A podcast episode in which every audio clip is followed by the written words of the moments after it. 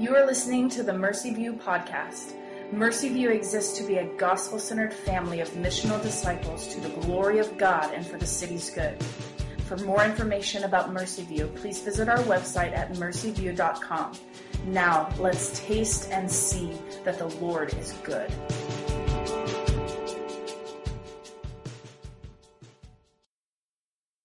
We'll be in Jude chapter 1, verses 24 and 25.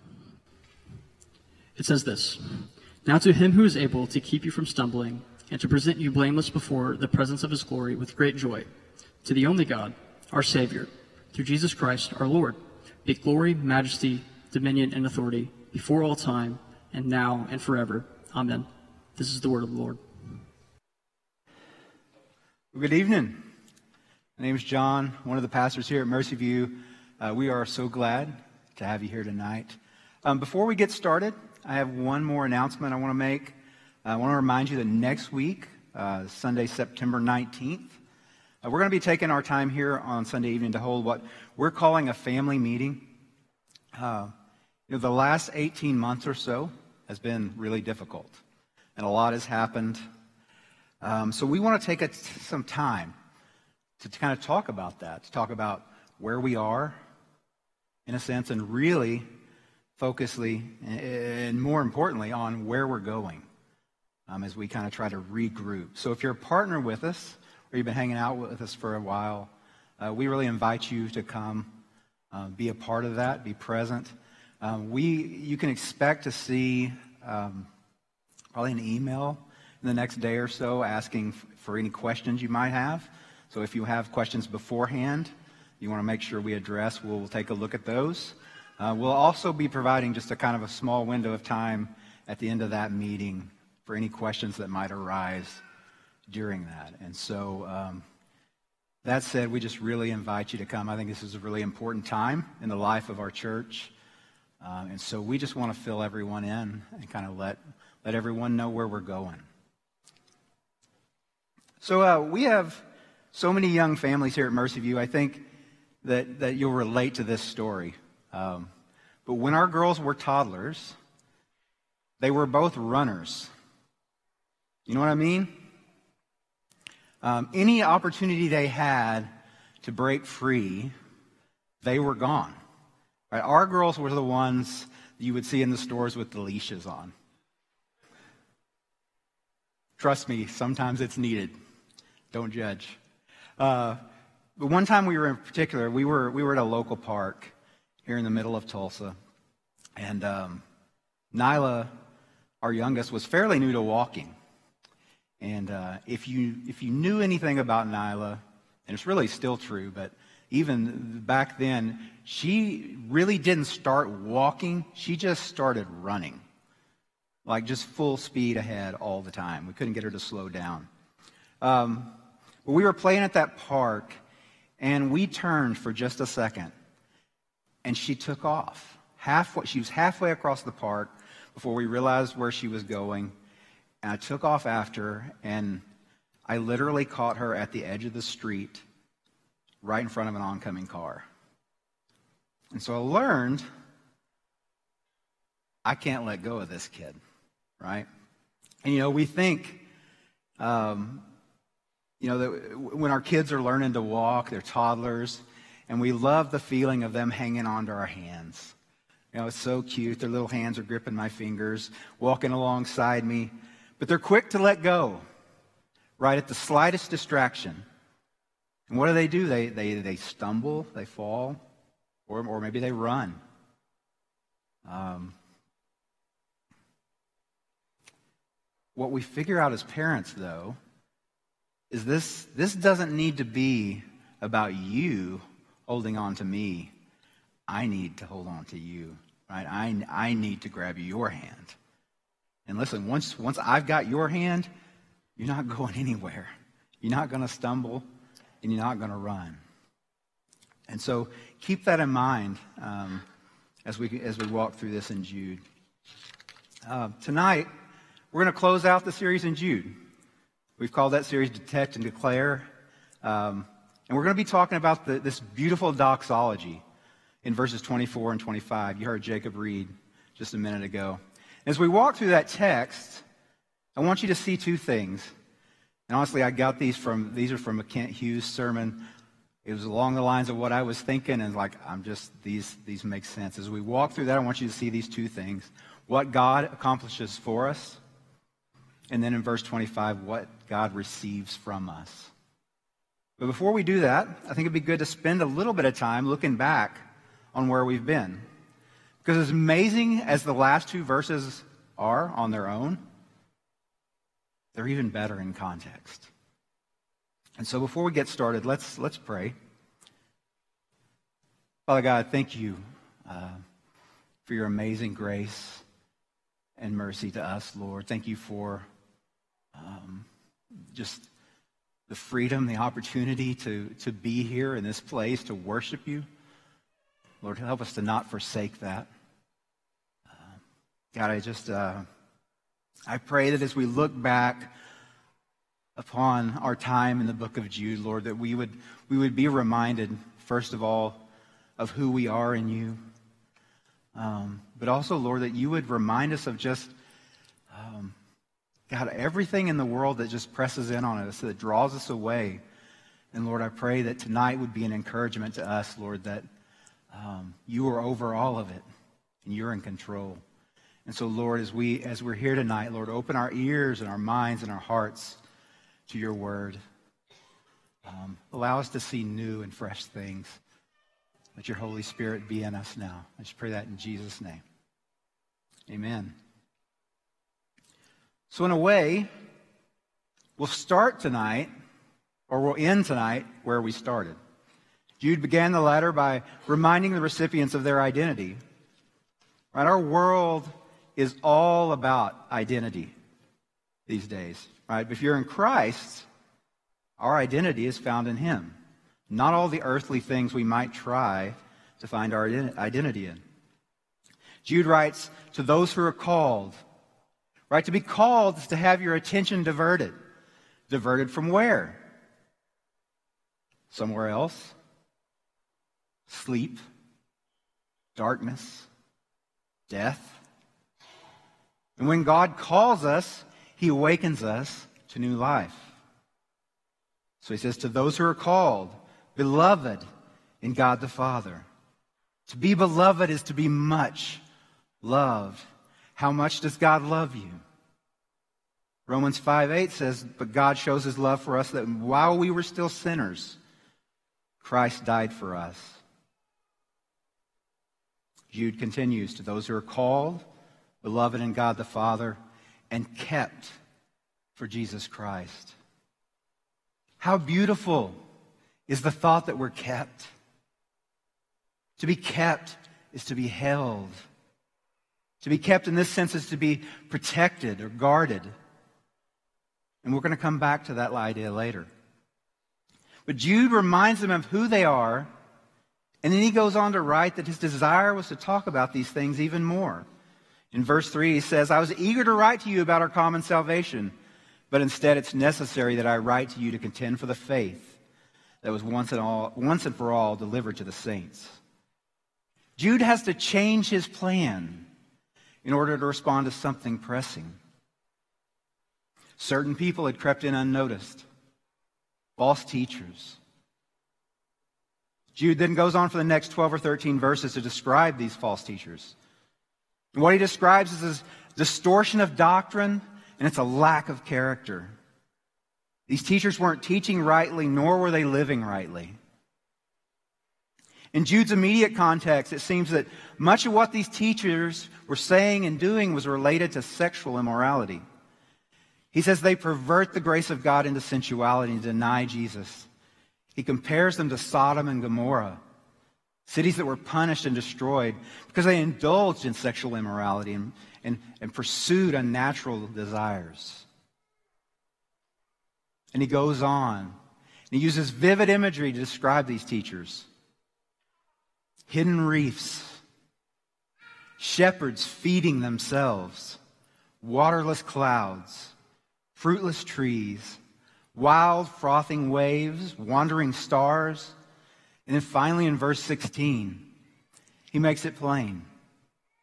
These are grumblers, malcontents, loudmouth boasters, showing favoritism to gain advantage and following their own sinful desires. It didn't take long for these types of people to creep into the church, and they've been around ever since. Jude writes from about 2,000 years ago, but doesn't this all sound familiar? We're steeped in a culture that's pushing hard to normalize sexual immorality in pursuit of unnatural desires. Even in the church. We've seen spiritual leaders fail and, and fall from the faith. We've seen men whose doctrines seem to seem sound deny racism and all of its implications. We've seen other leaders, brothers and sisters in Christ, treat each other in horrible, unloving, and slanderous ways over things like women's roles in the church or political opinions or, or the pandemic. Scripture calls us to love and pray for our enemies, let alone other believers. But it seems like so many have lost the ability to look past their own noses and get out of their own heads. And Ryan kind of spoke to that individualism last week. And to make it all worse, it's public. It's visible. It's all instantaneously in your face and on display. It's harder sometimes, most of the time, all the time, to avoid the negativity than it is to find good. And all of this can be so discouraging. Right? It's confusing. I can't imagine being a seeker, someone looking into the faith, or, or a new believer trying to navigate the faith in times like these.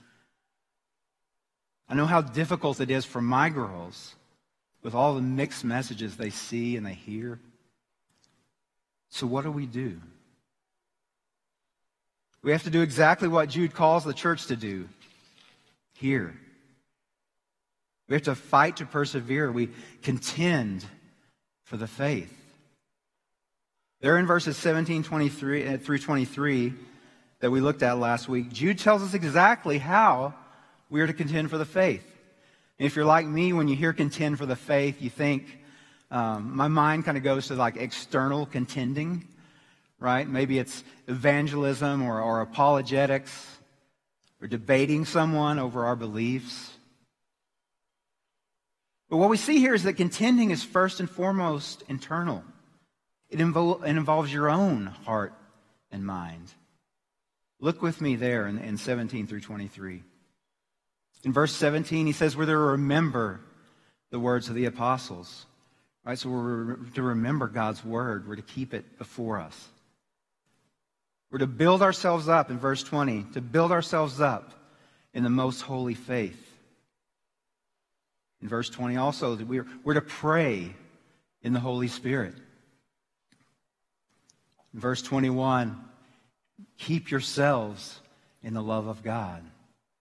I think those first three things are part of what that looks like, right? Keeping ourselves in the love of God.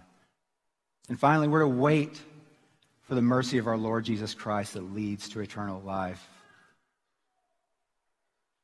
So, Continuing for the faith is, first of all, it's a fight for our own faith. But having built up our own faith, it's also something we have to do for and with those around us. This can be such a difficult part because what this requires is wisdom and discernment. It can require boldness. It can require restraint it probably requires relationship. It certainly requires that we pray. So let's look what he says in the last part of that. In verse 22 Have mercy on those who doubt. So we're going to encounter some people who waver in their faith and they deal with doubt and assurance. For some, those are momentary struggles or they're seasonal struggles. For some, they can be lifelong. Jude's saying that to those people, to some of those people, we need to be merciful, compassionate, gentle. But he goes on. Save others by snatching them from the fire. So some are wavering in their doubt, others are full on believing the lies, and they're falling headlong into sin. And with these people, many times we've got to be bold. We've got to be willing to step into hard conversations. We have to intervene. But it's not licensed to be a jerk. Right? Remember truth and love. Everything we do, everything we say needs to be done in truth and love. So, though there's urgency, there has to be truth and love. Our tendency is to fall on either side. And finally, have mercy on those who doubt, save others by snatching them from the fire, and then show mercy with fear, hating even the garment stained by the flesh. I don't think these people are much different from the people we're to snatch from the fire. This is where we have to be discerning. Like some, you know, th- these people are, are unrepentant, um, but they require a different approach. Right? We have to walk more gently beside them, being careful not to, to fall into the influence of their sin, hating the sin while loving the sinner. I think that's what hating the very garment stained by the flesh means. Show mercy to the person, hate the sin, fear the sin. So, friends, this is hard. Right? This is one of the most difficult things we'll do. And how do we know what to do? It requires wisdom, it requires prayer, it assumes community. In fact, all of this contending the internal and the external, it's communal in nature. To have mercy on others or to snatch them from the fire means that we have to know them. We also have to know enough about them and their life to be able to make that discernment, to make that call. But the contending that's more internal, that requires community too. So much of keeping ourselves in the love of God is going to require others to speak into our life praying with us in the Spirit, reminding us of the words of the apostles, helping us build ourselves up in the faith. Our spiritual formation is not something that can ever happen in isolation. And that brings us to our passage for today, Jude 24 and 25. Jude writes this again.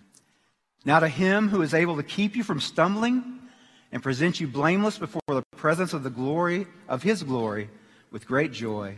To the only God, our Savior, through Jesus Christ our Lord, be glory, majesty, dominion, and authority before all time and now and forever. Amen. What, what a beautiful reminder. This would have been such reassurance for the church then, and it should be for us. Jude began this letter with a reminder to God's people of who they are in Him called, beloved, and kept.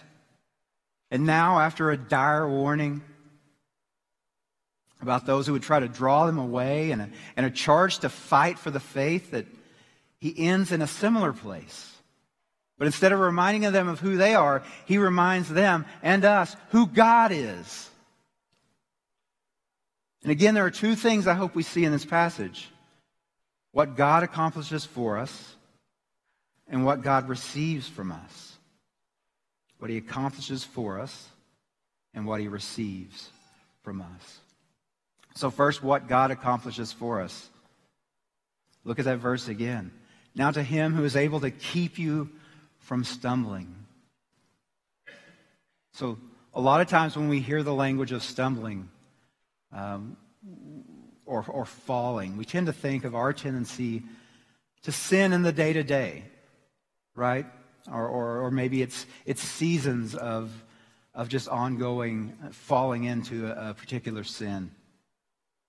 Um, so, so it'd be easy to look at this verse as to him who is able to keep you from sinning today. But that's not what Jude means. I mean, he certainly can do that through the work of the Spirit. In fact, I think some of what we talked about with contending for the faith um, is, is what helps us to do that. It keeps us from sinning. But what Jude's talking about here is falling or stumbling in an eternal sense.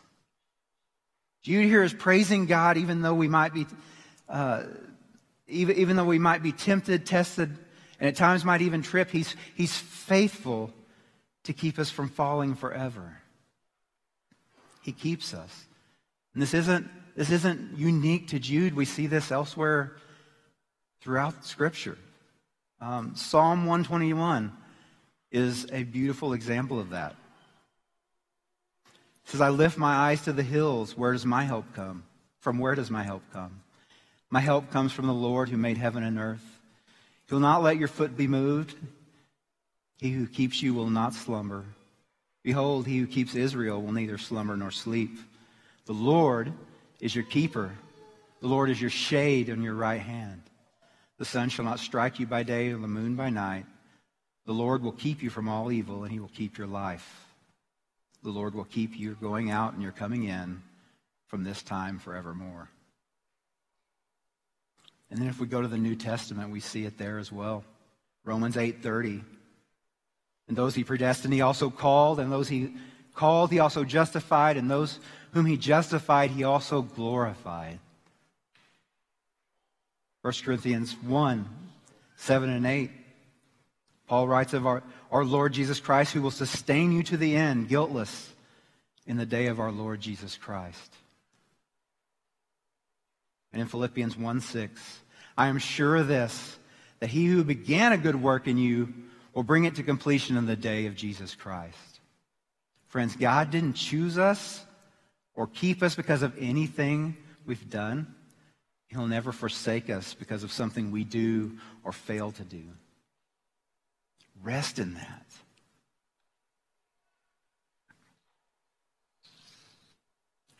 Ryan reminded us last week um, of the story in Matthew 14, where in the midst of the storm, Jesus begins walking on water out to his disciples in the boat.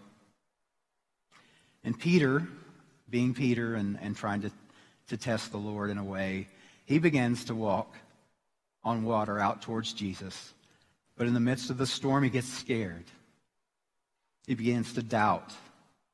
His faith wavers, and he begins to sink. What happens next?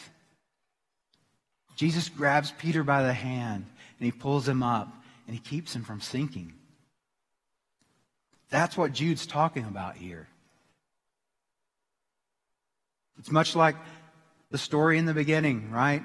When I have your hand, my child, you're not getting away. He keeps us from stumbling. We'll never drown.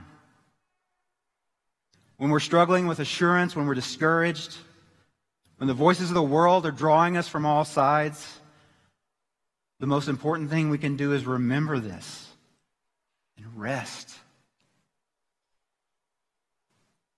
Rest. Draw near. Not try harder. That's what we're prone to do. We're prone to, to, to pull up our bootstraps and do more. That's not the answer. He keeps you. Rest in that. Not do more. Rest in his finished work. But if we keep going, it gets better. Now, to him who is able to keep you from stumbling and present you blameless before the presence of his glory with great joy. So, not only does he keep you and hold you and guard you and protect you, he will present you blameless before his presence with great joy. How amazing is that? To be blameless is to be without fault. None of us can say that. Scripture says in Romans 3 that no one does good. No, not one. It also says that all have sinned and fall short of the glory of God. We should be amazed that He would save. We should be amazed that He would keep us as messed up as we are. How can we even be or imagine being presented blameless before God when even as believers we've lived our lives in rebellion? In the early days of Mercy View, we used to sing a song. It's based on an old Isaac Watts hymn. It's based ultimately on Hebrews 9, 12 through 14. And I couldn't find the lyrics of the newer version. Um, but here are the first couple of stanzas from the old one. Says, Not all the blood of beasts on Jewish altars slain could give the guilty conscience peace or wash away its stain.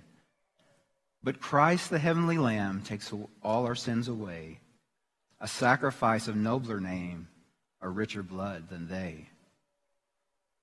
So, how, how, how can I be presented blameless? How can you be presented blameless? How could he do that? But no other way than the blood of Jesus. On the basis of Christ Jesus' blameless life, which I could never live, his sacrificial death as the perfect, spotless lamb, which should have been mine.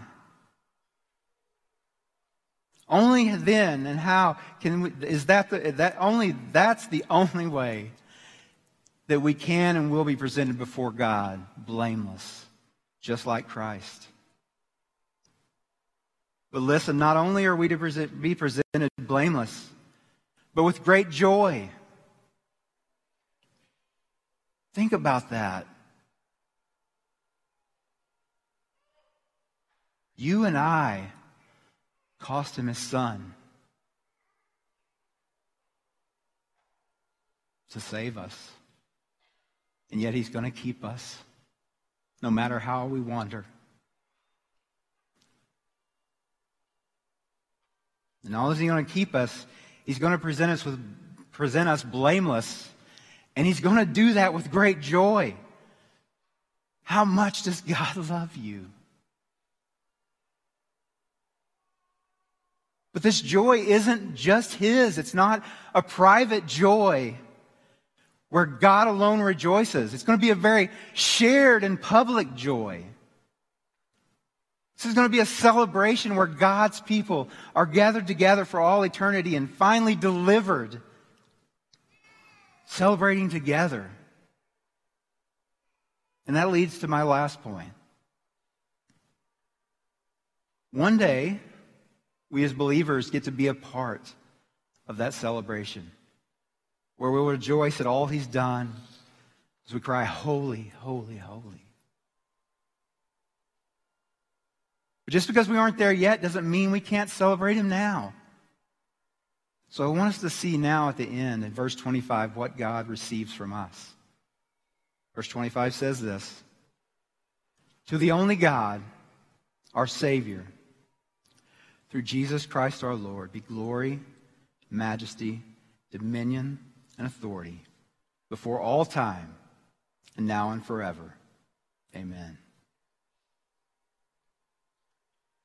So we here now have the privilege to do that one day we can do perfectly for all eternity. We can worship Him. We can praise Him. And on that day we're presented blameless. We'll join with countless voices from all eternity, from every nation, tribe, and tongue. But while we await that day, we have an opportunity to do that together the best we can here and now. We do that by making much of Him. We do that when we lift our voices together. We do that when we pray together. We do that when we contend for the faith, when we fight to remember the finished work of Christ Jesus. Let's pray.